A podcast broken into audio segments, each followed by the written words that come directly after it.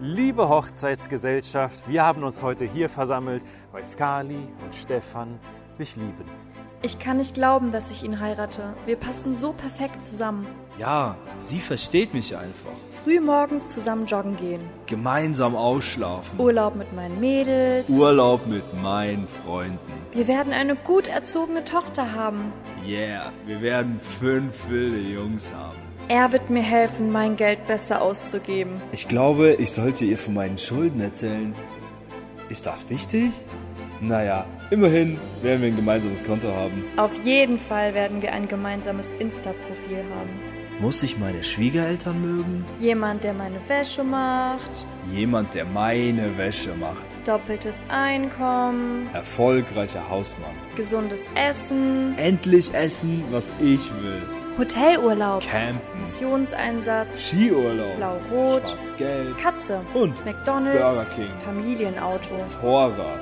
Drei Worte. Haus am Strand. Drei Worte. Wohnung in der Innenstadt. Machen das mehr als drei Worte? Egal. Er ist so klug. Meinst du, Vögel wünschen sich, dass sie Hände hätten? Wir werden so glücklich sein. Wir werden so glücklich sein. Ich werde ein großartiger Ehemann sein.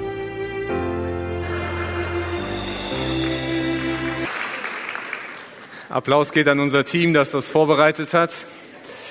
Ähm, ja, glückliche Ehe, was glückliche Ehepaare wissen. Ich möchte einsteigen mit einer kleinen Story von einem jungen Mann, der irgendwann so sein Leben beobachtet hat. Er war Single und ihm ging es so richtig gut. Er liebte es, morgens aufzustehen, weil er seinen Job liebte. Er ging gerne zur Arbeit, wenn er nach Hause kam, hatte tolle Hobbys, wie er seine Zeit verbringen konnte, gute Freunde, mit denen er sich treffen konnte. Äh, die Wochenenden hat er sich immer toll verplant, ausschlafen, den Tag genießen, einfach Freiheit haben. Das war für ihn wichtig. Urlaub konnte er machen, wohin er wollte, was er wollte. Und er stellte für sich so fest, eigentlich habe ich ein richtig gutes Leben. Ich bin richtig glücklich. Und wenn es nach mir geht, dann würde ich am liebsten äh, ewig so weiterleben. Und irgendwann beschäftigt ihn dieser Gedanke so, ewig weiterleben. Und wenn man über ewig Leben nachdenkt, natürlich, wo kommt man dahin zum Pastor? Also geht er zu seinem Pastor und fragt ihn so, erzählt ihm seine, seine, seine Situation, sagt so, Pastor, mir geht's so gut, ich genieße das Leben, das ist alles so toll, das ist super, Freiheit, Flexibilität, äh, tun und lassen können, was ich möchte, äh, und ich, ich möchte gerne ewig leben, geht das? Der Pastor überlegt eine Weile und sagt dann am Ende, weißt du, du musst heiraten. Der Junge war so, was? Nur heiraten? Ich muss heiraten und dann kann ich ewig leben? Sagt er, nein, ewig leben wirst du nicht, aber der Wunsch vergeht. Für manche Leute und ich auch glaube manche Christen ist, seitdem sie verheiratet sind, haben sie ein stärkeres Verlangen und Bedürfnis, dass Jesus endlich wiederkommt und dass wir bald in den Himmel dürfen und dann äh, wird das Leben wirklich losgehen. Und das ist eigentlich schade, weil Ehe und Beziehung etwas ist, was Gott sich schon im Paradies ausgedacht hat und Adam und Eva waren definitiv glücklich, als sie im Paradies waren, weil Gott hat alles perfekt und gut gemacht. Wir steigen heute in unsere Beziehungsserie ein, äh, die uns die nächsten vier Wochen verfolgen wird. Und ich freue mich über diese Serie, weil ich glaube, gute Beziehungen äh, schaffen immer ein gutes Fundament für ein, für ein erfülltes und glückliches Leben. Äh, zwei Dinge möchte ich vorwegnehmen. Äh, wenn du hier im Gottesdienst bist und du bist vielleicht Teenie oder Jugendlicher und du sagst, ja, ich habe keine Beziehung, ich bin nicht verheiratet, ich habe kein Paar. Du hast die tolle Möglichkeit, Dinge zu lernen, die ich gerne gewusst hätte, bevor ich geheiratet habe. Viele dieser Sachen musste ich schmerzlich erst lernen und verstehen und begreifen, wie viel ich falsch gemacht habe und wie, wie, wie falsch ich Dinge angegangen bin. Und ich freue mich für dich, dass du das früher hören kannst, als ich es äh, gelernt habe. Und du wirst das lernen. Viele Prinzipien, die wir hier auch in der Beziehungsserie haben werden, sind Dinge, die wir auch in anderen Beziehungen gebrauchen können, mit anderen Menschen auch zusammen. Deswegen kann, glaube ich, jeder hier etwas mitnehmen. Und wenn du irgendwann mal in eine Beziehung kommst, ist es gut, dass du diese Sachen mal gehört hast. Das Zweite ist, ich muss euch ehrlich sagen, ähm, auch die, die ganze Serie, wir haben diese Serie von einem Pastor aus den USA, von Andy Stanley übernommen, weil ähm, äh, ja, als ich die auch gehört habe und andere im Team gehört haben, dachten wir, das ist ein richtig guter Inhalt. Das ist es gut, wenn wir das auch lernen, verstehen. Und das ist eine zusammenhängende Serie. Das heißt, die Themen, die wir haben, die bauen aufeinander ein Stück weit auf. Heute mache ich ein größeres Bild für etwas auf und die nächsten drei Sonntage werden uns im Prinzip ein bisschen mehr mit der Lösung befassen, dieses ganzen Bildes. Und äh, da starten wir heute rein.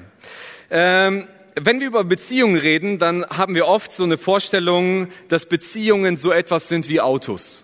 Ja? Äh, Autos sind für uns Männer, ich will damit fahren, aber nicht dran rumschrauben. So, das ist meine Vorstellung von einem Auto. Reinsetzen, losfahren. Ich habe keine Lust, unter die Motorhaube zu gucken. Äh, Frauen geht's, glaube ich, ein bisschen anders. Die haben auch das Gleiche mit einem Auto. Sie wollen Auto fahren, aber sie wollen es nicht unbedingt sauber halten. Ähm, gucken, dass es gewaschen ist, dass es ordentlich ist und so weiter. Einsteigen, losfahren, es muss funktionieren. Ja? Wir gucken erst unter die Motorhaube, wenn wir merken, da ist irgendwas kaputt. Wenn ich mit meiner, wenn ich mit Diana manchmal fahre und dann sagt sie, Schatz, hörst du das? Dann drehe ich das Radio lauter und sage, was meinst du? Ja? Weil wenn ich nichts höre, gibt es kein Problem. Ja? Und so ist es auch mit Beziehungen. Wir wollen nicht an der Beziehung arbeiten, äh, sondern wir wollen, dass Beziehung funktioniert. Aber wir wollen heute darüber reden, dass wir an Beziehungen arbeiten müssen, weil wenn wir nicht an Beziehungen arbeiten, dann wird es dazu kommen, dass Beziehungen kaputt gehen. Dass wir irgendwann zu dem Moment kommen, dass wir die Motorhaube aufmachen müssen und reingucken müssen, weil das Ding nicht mehr fährt. Und das ist das, worum es heute gehen soll, dass wir über dieses nachdenken. Jeder von uns, wenn wir in eine Beziehung, gerade auch in eine zwischenmenschliche, engere Beziehung, Freundschaft, Verlobung, Heirat reingehen, äh, hat, so ein, hat so eine Kiste mitgenommen in diese Beziehung. Da sind unsere Hoffnungen drin, unsere Wünsche, unsere Träume, die wir haben. Und da stecken unterschiedliche Sachen drin. Da sind so Sachen drin wie Finanzen. Ne? Also was, was wird der andere verdienen? Äh, was werde ich verdienen? Wie viel Geld werden wir zur Verfügung haben? Wie stelle ich mir ein Leben vor? Was will ich mir leisten können? Was will ich machen können? Doppeltes Einkommen. Wir können viel sparen, zur Seite legen. Doppeltes Einkommen. Nein, wir, wir können um die Welt reisen, viel erleben. Wer will jetzt sparen? Inflation macht alles kaputt. Oh, äh, wir, wir heiraten. Ich kann endlich zu Hause bleiben. Ich möchte Hausfrau werden. Ich habe gar kein Bedürfnis, groß arbeiten zu gehen. Ein Einkommen reicht uns beiden. Und so die Vorstellung. Äh, da kommt so der Aspekt von Haus dazu dazu? Wo wollen wir leben? Oh, wenn ich heirate, dann äh, mein Traum, mein, mein, mein Wunsch ist irgendwann so ein schönes Häuschen auf dem Land äh, mit einem schönen Garten, einem, einer Hollywood-Schaukel drin, Bäumen, Wiese. Die Kinder sollen da einen ganzen Fußballplatz haben. Nee, Gartenarbeit, das Schlimmste, was es gibt. Was ich nie in meinem Leben machen will, ist nach der Arbeit nach Hause kommen und zu Hause im Garten weiterarbeiten. Eine Wohnung in der Stadt, das ist das Perfekte. Kein Garten, kein Grünzeug, nichts zu bearbeiten. Nach Hause kommen, Ruhe, Feierabend Abend genießen. Äh, Umgang mit Zeit. Ne? Jeder hat so eine Vorstellung, wie wir Zeit einteilen, was wir mit unserer Zeit machen werden. So, ähm, ja, wenn ich verheiratet sind, oh, wir werden ganz gemütlich jeden Abend gemeinsam Abendessen und dann setzen wir uns 20.15 Uhr auf die Couch und gucken unsere Lieblingsserie. Oh, wenn ich verheiratet bin, ey, Fußballtraining, das ist, das brauche ich, das werde ich weitermachen. Und Bundesliga auch. Also dreimal die Woche Fußballtraining und dann Bundesliga. Aber dann gibt's die Pause in der Bundesliga, da, da habe ich Zeit für meine Frau, dann können wir wieder die Abende miteinander verbringen. Und so haben wir so eine Vorstellung, wie wir unsere Zeiteinteilung machen. Wenn wir heiraten, boah, definitiv ein, ein gutes Auto. Ne? Also wir brauchen ein schönes Auto, weil jetzt können wir uns noch leisten. Wenn Kinder kommen, dann habe ich, muss da irgendeine Familienkutsche her. Nein, aber wir brauchen gar kein Auto. Öffentliche Verkehrsmittel, Umweltschutz, daran müssen wir denken. Ne? Das Ganze verpestet unsere Umwelt. Also äh, lieber gar kein Auto. Das spart unheimlich viel Geld, gar kein Auto zu haben, weil dann musst du nichts reparieren und so. Äh, reisen. Oh ja, auf jeden Fall. Wir werden reisen, wenn wir verheiratet sind. Viel um die Welt reisen. Äh, definitiv Skandinavien. Ich möchte mal an den Nordpol. Nein, Kälte ist der Horror. Ich möchte an den Süden. Zwei Wochen lang am Strand mit einem Buch und wie ein, wie ein Grillhähnchen gedreht werden. Das ist Urlaub. Alles andere, andere, andere Vorstellung. Alles andere ist kein Urlaub.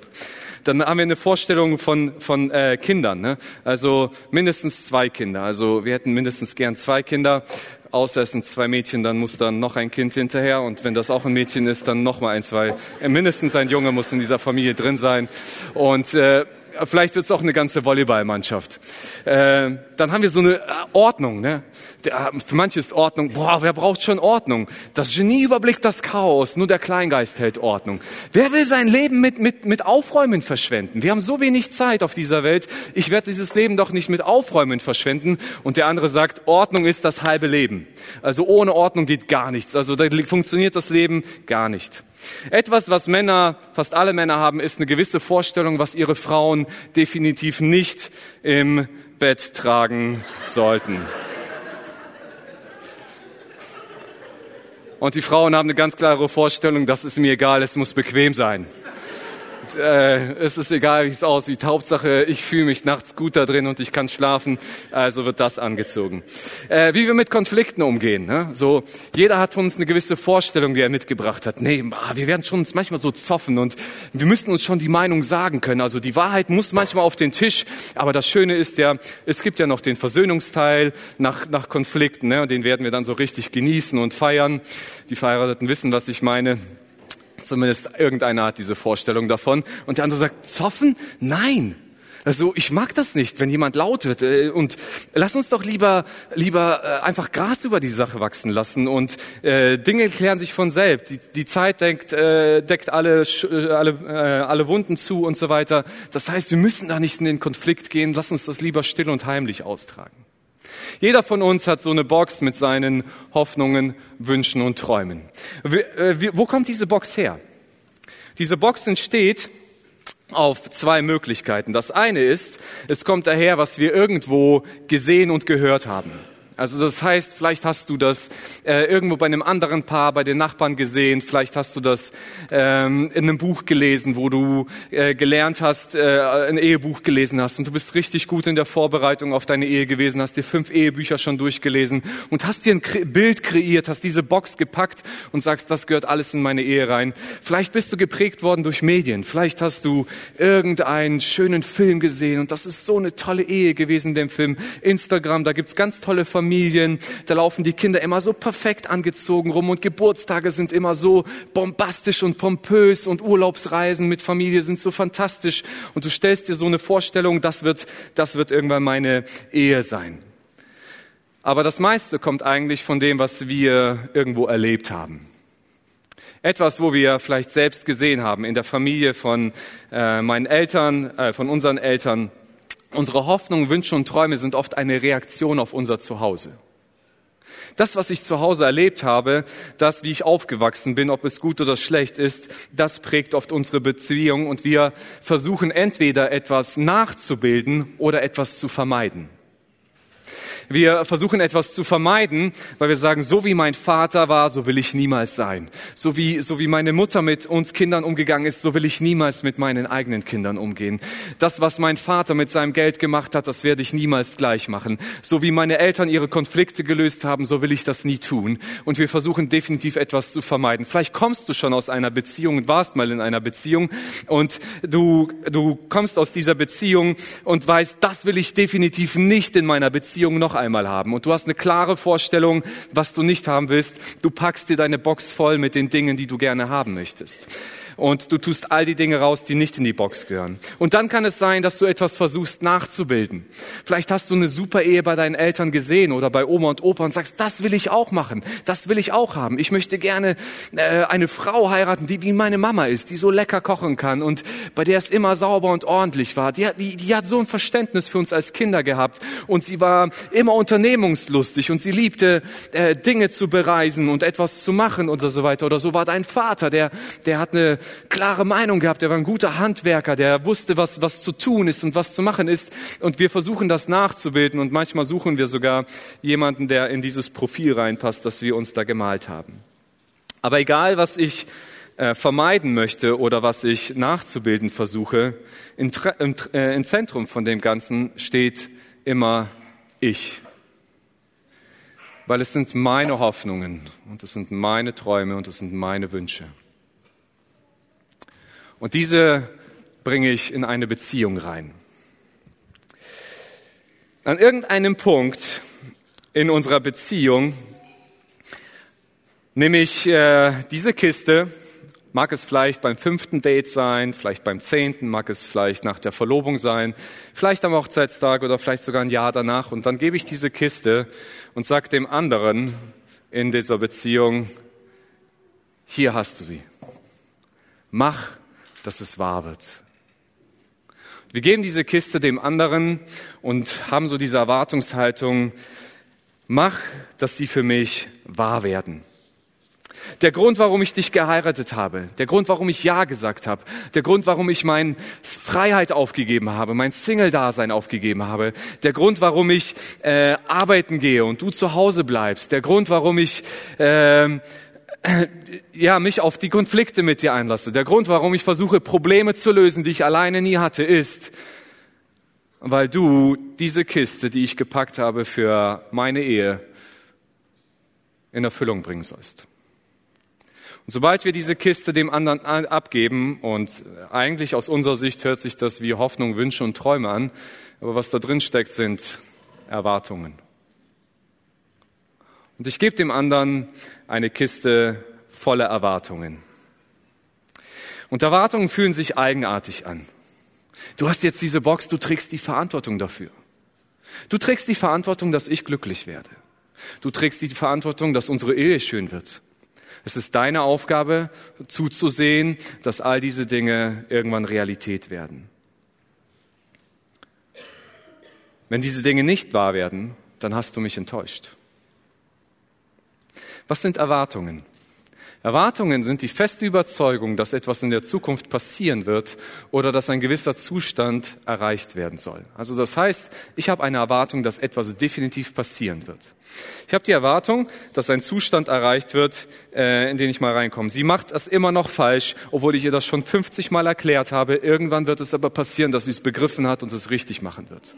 Ja, ähm, er, er räumt immer noch seine Socken nicht auf, obwohl ich ihm das schon 30, 100 Mal erklärt habe. Aber es wird irgendwann passieren, dass er es begriffen hat und dann wird es endlich machen. Ja, sie, ah, sein Kleidungsstil, ist ein netter Kerl, aber sein Kleidungsstil ist einfach schrecklich. Aber sobald wir geheiratet haben, werde ich für ihn einkaufen gehen und ich werde gucken, dass er ordentlich aussieht und dass er attraktiv ist und dass er schön sein wird und ich werde ihm sagen, was bequem und schön ist und was er gefälligst zu tragen hat. Ne?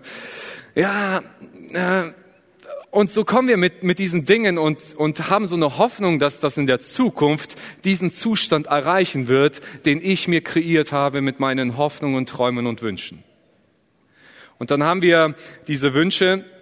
Das Problem ist nur mit unseren Erwartungen, dass wir den Versuch unternehmen, aus der Vergangenheit etwas nachzubilden oder zu vermeiden, eben verwandelt unsere Hoffnungen, Wünsche und Träume in Erwartungen. Also das heißt, für mich sind das manchmal Hoffnungen, Wünsche und Träume, aber für den anderen fühlt es sich wie Erwartungen an.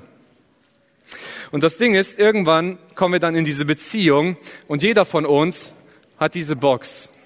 Und dann komme ich zu meiner Frau und sage, Schatz, hier, das ist deine Box. Und sie nimmt sie und was sie bekommt von mir ist, wie sich das für sie anfühlt, Erwartungen. Und sie kommt zu mir und sagt, Schatz, hier hast du meine Box. Und dann nehme ich diese Box an und sage, und es fühlt sich für mich an wie Erwartungen. Und dann stehen wir da beide mit unseren Erwartungen, die wir uns gegenseitig in die Hand gedrückt haben. Und was passiert ist, dass du und ich aufeinander prallen. Eigentlich prallen ich und ich aufeinander. Zwei Egoisten, zwei Menschen, die ihre Träume, Wünsche und Hoffnungen haben, prallen aufeinander und es kommt zu einem Problem. Es ist nicht mehr glücklich. Es fühlt sich nicht mehr schön an. Und dann gibt es fünf Möglichkeiten, die wir machen können. Fünf Dinge, wie wir versuchen, diesen Zustand wieder zurückzubekommen oder wie wir uns diesem Zustand anpassen. Über vier möchte ich gleich reden. Den fünften werde ich nur anschneiden und ihr dürft euch auf nächsten Sonntag freuen. Da wird er explizit ein bisschen tiefer und ausführlicher dann nochmal betrachtet werden. Dürft ihr gespannt sein. Das erste, was wir machen, ist, wenn zwei Egos aufeinander prahlen, unsere Boxen ausgetauscht sind, wir gehen. Das war nicht der Deal.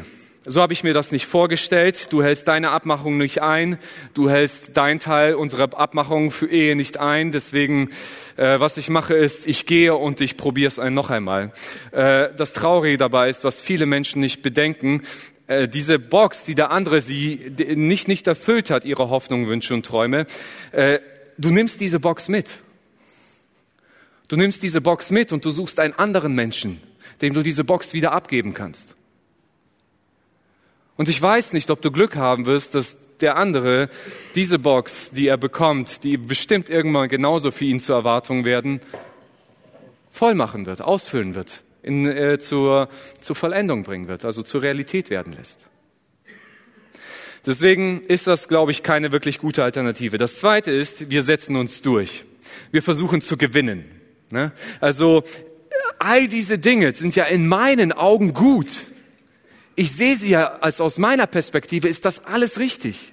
Da ist ja nichts Böses dabei. Ich wünsche dem anderen nichts Böses. Ich habe ja den anderen nichts Böses ausgedacht. Da ist ja nichts drin, wo ich sagen würde, ey, das ist für Diana, für meine Frau irgendwie negativ oder ich habe mir was Schlechtes für sie gedacht. Sondern als aus meiner Perspektive ist das alles gut.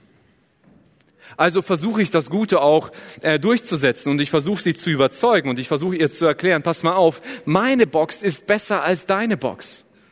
Weil das ist logischer, was in meiner Box drin ist. Das ist doch vernünftiger, was in meiner Box drin ist. Guck dir andere Menschen an, wie sie das mit ihrer Box machen. Das ist doch mehr wie in meiner Box als in deiner Box. Also lass uns das doch bitte so machen wie in meiner Box. Und wir versuchen uns durchzusetzen. Also wir versuchen den anderen zu überzeugen oder wir verurteilen den anderen. Wir machen ihm ein schlechtes Gewissen. Ey, du bist ja sowas von egoistisch, dass du das machst. Du bist ja sowas von, von habgierig und, und falsch. Und guck mal, das ist sogar sündig, was du dir vorstellst. Und das ist sogar schlecht, was du dir vorstellst. Und wir versuchen dem anderen ein schlechtes Gewissen zu machen, in allem zu reden, dass er falsch ist, damit ich richtig liege und ich das bekomme, was ich will. Das Dritte, was wir versuchen, ist, äh, wir passen uns an. Wenn ich es harmoniebedürftige Menschen haben dieses Problem. Ne? Ich passe mich den, den Dingen dann an. Ah, der fordert, der erwartet das, seine Erwartungen, seine Hoffnungen, Wünsche, Träume, der gibt mir das immer stärker zum Ausdruck. Und ich passe mich dann, okay, ich versuche das zu machen, was er von mir will. Eigentlich will ich das nicht. Und ihr kennt vielleicht diesen Satz, äh, du hast recht und ich habe meine Ruhe. Ja? So, du hast recht bekommen, du kriegst das, was du willst, aber ich habe meine Ruhe. Was darin passiert ist, es geht um meine Ruhe, der andere interessiert mich nicht wirklich. Wir verlieren Respekt voreinander. Wir verlieren den anderen aus dem Fokus, weil der andere uns nicht mehr wichtig ist, sondern meine Ruhe mir wichtig ist. Also passe ich mich dem ganzen Genörgel und so weiter an und bin dann raus. Ähm, ah, sorry. Ähm, wir waren beim, wir passen uns an. Ach so, das war ja richtig. Und das vierte, was wir machen können, ist, wir schließen Kompromisse. Kompromisse hört sich erstmal total gut an. Kompromisse zu schließen äh, klingt im ersten Moment, ja, wir haben es doch irgendwie geeinigt. Aber ähm, Kompromisse ist immer so ein Ding. Überlegt mal, wo ihr Kompromisse schließt. Ich musste drüber nachdenken. Ich schließe Kompromisse oft bei einem Handel, bei einem, bei einem Deal ab. Wenn ich bei eBay Kleinanzeigen bei jemandem was kaufe und das steht Verhandlungsbasis, dann gehe ich hin und dann verhandle ich. Und dann versuche ich den geringsten Preis rauszuschlagen. Und wisst ihr, was, was, was ich weiß? Dass der, der mir etwas verkaufen will, definitiv nicht auf meiner Seite ist. Ja?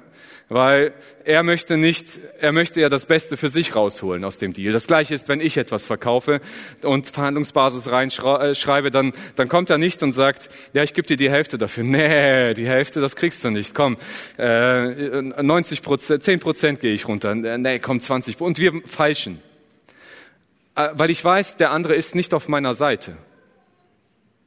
Und wenn wir Kompromisse eingehen, dann, dann sind das oft Dinge, wo wir versuchen, eigentlich den anderen so ein Stück weit auf meine Seite zu be bekommen oder dass, dass ich mein Teil bekomme. Was, was, was wir dabei verlieren, ist Vertrauen.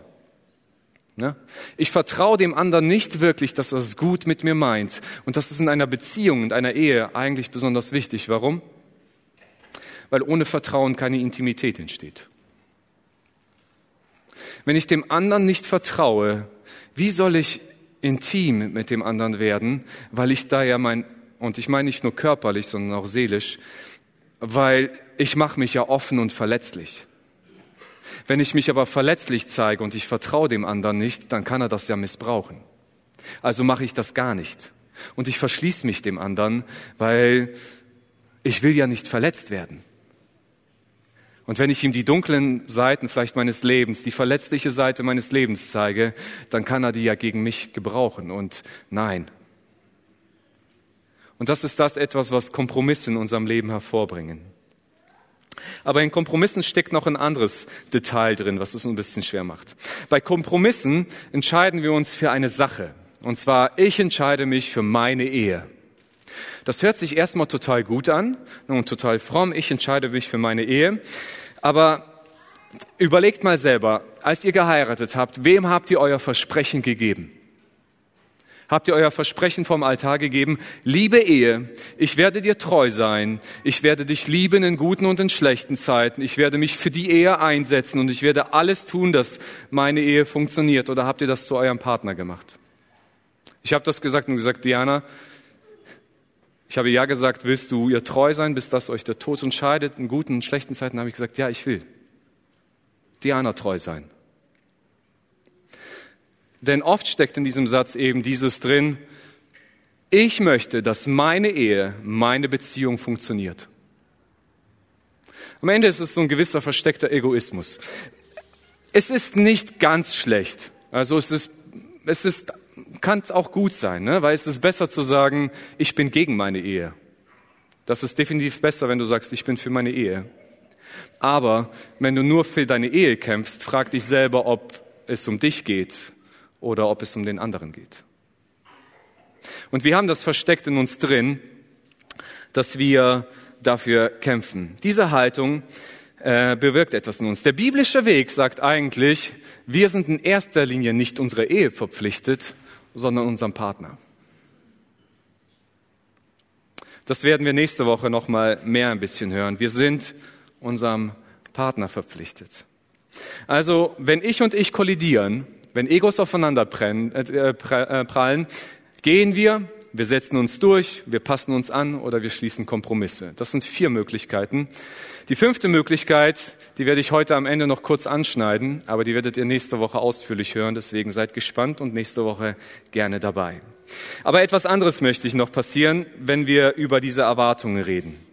Erwartungen erzeugen in einer zwischenmenschlichen Beziehung, in einer Ehebeziehung ein folgendes Verhältnis, und zwar, ach so, das Wir verliert dabei, und zwar entsteht aus Erwartungen erzeugen ein Gläubiger- und Schuldnerbeziehung. Das heißt, wenn eine so eine Erwartung da ist, dann entsteht eine Beziehung, dass der andere mir etwas schuldig ist und dass ich der Gläubiger bin. Das heißt, ich habe das zu erwarten.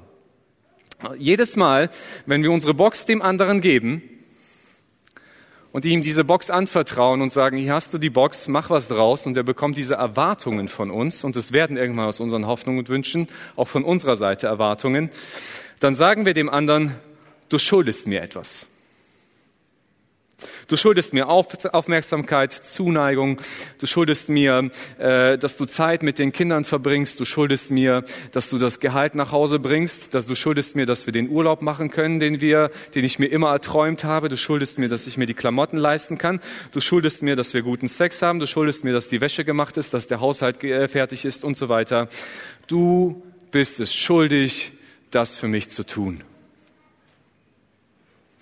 Das Ding ist, und das ist jetzt wichtig zu verstehen, wie dankbar bist du jemanden, der dir das bezahlt, was er dir schuldet? Also angenommen, du hast jemanden Geld ausgeliehen und er bringt dir das Geld zurück. Du hast die Erwartung zurück, dass er dir die Schuld zurückbezahlt. Wie dankbar bist du diesem Menschen gegenüber? Ich hatte letztens die Situation, Andrea hat sich bei mir 50 Euro ausgeliehen. Äh, das Problem ist, ich vergesse solche Sachen relativ schnell, aber dann ist es mir so zwei, drei Wochen später wieder eingefallen und ich wusste nicht mehr, hat es mir zurückgegeben und ich gehe so, André, du hast 50 Euro bei mir ausgeliehen, hast du die mir zurückgegeben? Und er sagte, da habe ich vergessen, ich schicke sie dir per PayPal. Ist okay, danke. Aber das war nicht wirklich Dankbarkeit, weil er hatte mir nur das zurückgegeben, was ich ihm gegeben habe.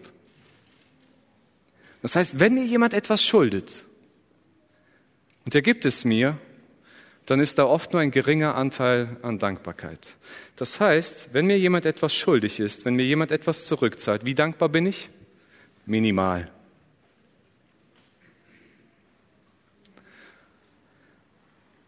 Wir drücken selten unsere Dankbarkeit für das aus, was wir von jemandem erwarten.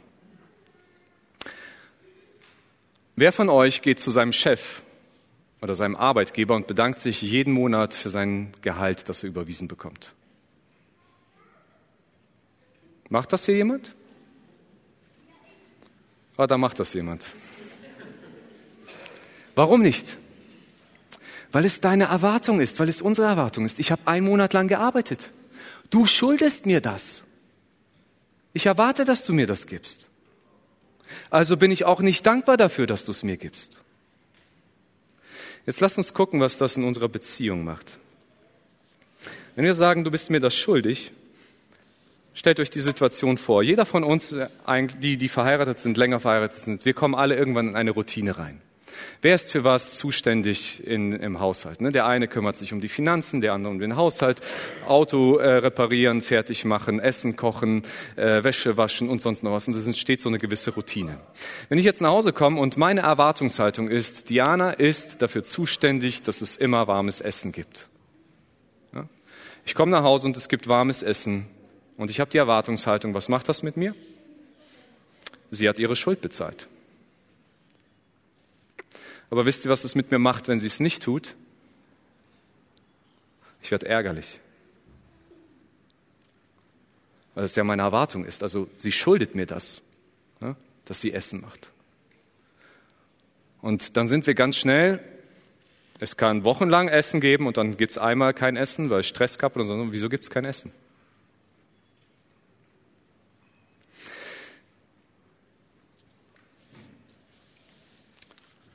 Dankbarkeit oder wir sagen Danke dann, wenn es für uns ein Geschenk ist. Dankbarkeit ist etwas, wo ich sage, ich habe das nicht erwartet und ich danke dir dafür. Also im Sinne von einer Erwartungshaltung. Das ist ein wichtiger Indikator zu verstehen und überprüf dich mal selbst. Und wie gesagt, all das, was ich euch hier sage, ich bin selbst noch in diesem Lernprozess, diese Dinge in meinem Leben durchzusetzen. Also ich bin kein fertiger Mensch. Wenn ihr hier guckt und sagt, bei Viktor läuft das alles, nein, läuft es nicht. Ich lerne diese Sachen immer noch, aber etwas, wo ich mich auch darin ertappt habe, was genau das anbetrifft, ist, wie dankbar bist du deinem Ehepartner für das, was er tut? Oder ist es für dich einfach selbstverständlich, weil es deine Erwartung ist. Und dann haben wir diese Wünsche und Träume und Hoffnungen, die wir haben, und der andere erfüllt sie nicht, und wir geben das ihm ziemlich deutlich zum Ausdruck, dass da etwas nicht stimmt. Die Bibel spricht von bedingungsloser Liebe und fast alle, die heiraten, hören etwas von dieser Liebe. Ich habe jetzt schon viele Hochzeiten hinter mir, viele Paare, die ich getraut habe, viele Ehevorbereitungen gemacht und ich habe viel über Liebe mit Paaren gesprochen und viele verstehen, was bedingungslose Liebe ist, aber etwas, was bedingungslose Liebe vernichtet ist, du schuldest mir, tötet, ich liebe dich. Weil der andere mir dann ja eigentlich keine Liebestat mehr erweisen kann. Wenn Diana die Haltung hat, dass ich ihr etwas zum Geburtstag schenken muss, weil sie mir ja auch was geschenkt hat, und sie sagt, das ist meine Erwartung, und ich ihr was schenke, dann habe ich ja nur meine Schuld beglichen. Ich habe gesagt, so, jetzt sind wir wieder quitt, wieder auf Null. Ich habe dir das gegeben, was du erwartet hast. Und das Ding ist, es wird keine Liebestat mehr. Ich schenke nicht mehr oder für den anderen wird es nicht mehr eine Liebestat. Vielleicht kann es von meiner Seite eine sein, aber das tötet es. Erwartungen beseitigen die notwendige Möglichkeit, damit Liebe anerkannt oder gewürdigt wird in einer Beziehung, in einer zwischenmenschlichen Beziehung. Das heißt, der Raum, dass jemand für etwas Danke sagt, passiert dann, wenn ich dem anderen die Möglichkeit gebe, es aus Liebe zu tun und nicht, weil er mir etwas schuldig ist. Wenn er mir etwas schuldig ist, stottert er nur seinen Kredit bei mir ab. Keiner von uns kriegt von seiner Bank, wenn es um unsere Kreditrückzahlung geht, parfümierte Briefe. Die GEZ legt auch kein Herzchen rein, äh, wenn sie die Gebühren einziehen möchte, sondern das ist einfach ich schulde das, also habe ich das gefälligst zu tun. Das ist der Grund, warum so eine Box, die zu einer Erwartungshaltung führt, in einem Schuldnerverhältnis, du bist mir etwas schuldig, etwas in einer Ehe zerstört. Und zwar Intimität, Nähe und Liebe. Und wenn wir so mit dieser Box handeln, dann können wir irgendwie zurechtkommen, wir können uns arrangieren, aber es ist nicht das, was sich Gott vorgestellt hat. Wir bauen den Druck auf den anderen aus. Jetzt kommt die große Frage, die sich vielleicht einige stellen, ist, was sollten wir mit unseren Hoffnungen, Wünschen und Träumen denn machen? Soll ich sie einfach ignorieren? Ach, weg damit, ich will gar nichts, ich brauche gar nichts. Soll ich mich schuldig fühlen damit? Soll ich sie alle wegwerfen und einfach nur noch mit einer leeren Box rumlaufen? Ich glaube nicht.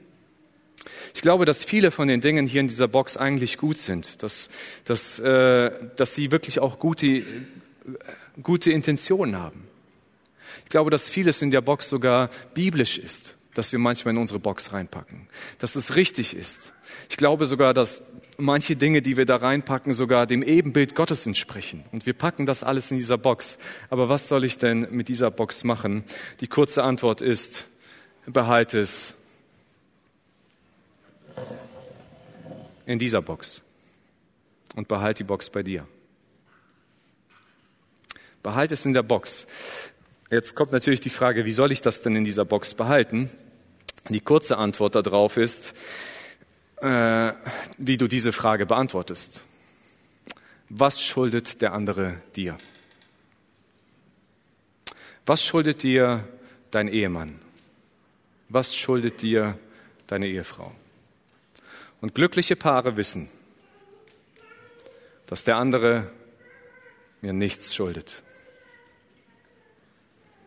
Glückliche Paare wissen, dass sie einander alles schulden, aber nichts zurückerwarten. So, und jetzt wird das irgendwie so richtig unattraktiv, ne? So, wer hat Bock auf so etwas? Wisst ihr warum glückliche Paare das wissen? Weil sie sich an einem ganz wichtigen Gebot orientieren, und zwar an dem Gebot von Jesus. Jesus hat mal zu seinen Jüngern gesagt, ich gebe euch ein neues Gebot liebt einander. Das Neue an diesem Gebot ist, dass er sagt, liebt einander, wie ich euch geliebt habe. Wir haben alle eine Vorstellung, was lieben bedeutet. Wir haben so Ideen, was Liebe wirklich heißt und versuchen unsere Art von Liebe auszuleben. Aber Jesus sagt, nee, nee, nee, nee, liebt nicht so, wie ihr denkt, dass ihr einander lieben sollt, sondern liebt so, wie ich geliebt habe. Paulus nimmt dieses Prinzip und wenn es um Beziehung geht, wendet er ganz oft dieses Gebot aus Johannes 13 an und er macht das im Epheserbrief im Kapitel 5, wo er einiges über Beziehungen schreibt. Beziehungen zwischen Menschen in der Gemeinde, Beziehungen in der Ehe, Beziehungen zwischen Vätern und Kindern, Beziehungen äh, zwischen Arbeitgeber und Arbeitnehmer und so weiter. Und er sagt äh, am Anfang dieses Kapitels in Epheser 5, Vers 2, und führt euer Leben so, dass es ganz von der Liebe bestimmt ist. Genauso hat auch Christus uns geliebt und sein Leben für uns gegeben als Gabe und als Opfer, das Gott gefällt wie wohlriechender Duft. Paulus sagt, führt euer Leben, dass es von der Liebe ganz bestimmt ist. Und zwar nicht von unserer Definition von Liebe, sondern genauso, wie Jesus uns Liebe vorgelebt hat, und zwar, dass er sein Leben für uns gegeben hat. Das ist die Definition, wie wir einander lieben sollen. Christliche, glückliche Paare, Menschen, die sich nach der Bibel, nach Gott orientieren, wissen, dass es nicht darum geht, zu bekommen, was wir verdienen und anderen zu geben, was sie verdienen, sondern es geht darum zu bekommen, was ich nicht verdient habe und anderen zu geben, was ich selber bekommen habe. So wie ich geliebt worden bin von Christus, so soll ich meine Frau lieben. Hingebungsvoll. Es wird zu einem, in einer Beziehung, zu einem Unterordnungswettbewerb. Und zwar nicht der Wettbewerb, wer von uns kann sich besser unterordnen, sondern eigentlich ist es meine Herausforderung, mich zu unterordnen in meiner Beziehung zu meiner Frau. Nächste Woche werdet mehr dazu hören, unabhängig von dem, ob sie das auch tut. Es ist der Lauf bis zum Ende der Linie. Jesus hat dieses Ziel gesetzt und gesagt, Liebe bis zum letzten Augenblick. Geh, mach diesen Lauf bis zum Ende. Unterordne dich deinem Partner in dem, dass du ihn liebst. Das ist das, was glückliche Paare wissen. Nicht sonderlich attraktiv, nicht sonderlich populär. Wenige machen das, glaube ich. Aber dies machen, die wissen warum. Und das sind die glücklichen Paare. Jetzt bleiben zwei Fragen vielleicht offen oder eine Sache vorweg. Ähm, wenn ihr heute nach Hause kommt als Paar, dann versucht bitte nicht eurem Ehepartner, eurer Frau oder eurem Mann zu sagen, du pass mal auf, diese Box hast du mir gepackt und die läuft, mit der laufe ich schon seit Jahren wie eine Bürde rum. Mit diesen Erwartungen malträtierst du mich jeden Tag aufs Neue und ich will einfach mal, dass du jetzt begreifst, was du mit mir gemacht hast. Das hilft nicht. Sondern ich möchte euch zwei Fragen mitgeben, die euch bis nächste Woche begleiten dürfen. Die eine Frage ist, was ist in deiner Box drin? Was hast du in deine Box reingepackt? Und ich glaube, wir sollten wissen, was in unserer Box drin ist, weil manchmal sind uns Dinge in unserer Box unbewusst drin. Und unbewusst kämpfen wir für diese Sachen, ohne uns wirklich darüber Gedanken gemacht zu haben, ob das meine Wünsche, Hoffnungen und Träume sind. Was hast du in deine Box reingepackt? Ich glaube, das ist später übrigens in der Kommunikation wichtig zu wissen, wenn man mit dem anderen auch drüber redet, was Hoffnungen, Wünsche und Träume sind. Aber darüber muss man nachgedacht haben. Vielleicht weißt du explizit schon, was drin ist. Aber vielleicht auch bei manchen Sachen nicht. Denk einmal drüber nach. Und das, die zweite Frage und die wichtigere ist, erwartest du, dass jemand deine Box für dich trägt? Erwartest du, dass ein Mensch den du liebst und von dem du geliebt werden möchtest, schuldig ist, deine Erwartungen zu erfüllen. Und egal was deine Antwort ist, freu dich auf nächsten Sonntag. Da machen wir weiter. Gott segne uns.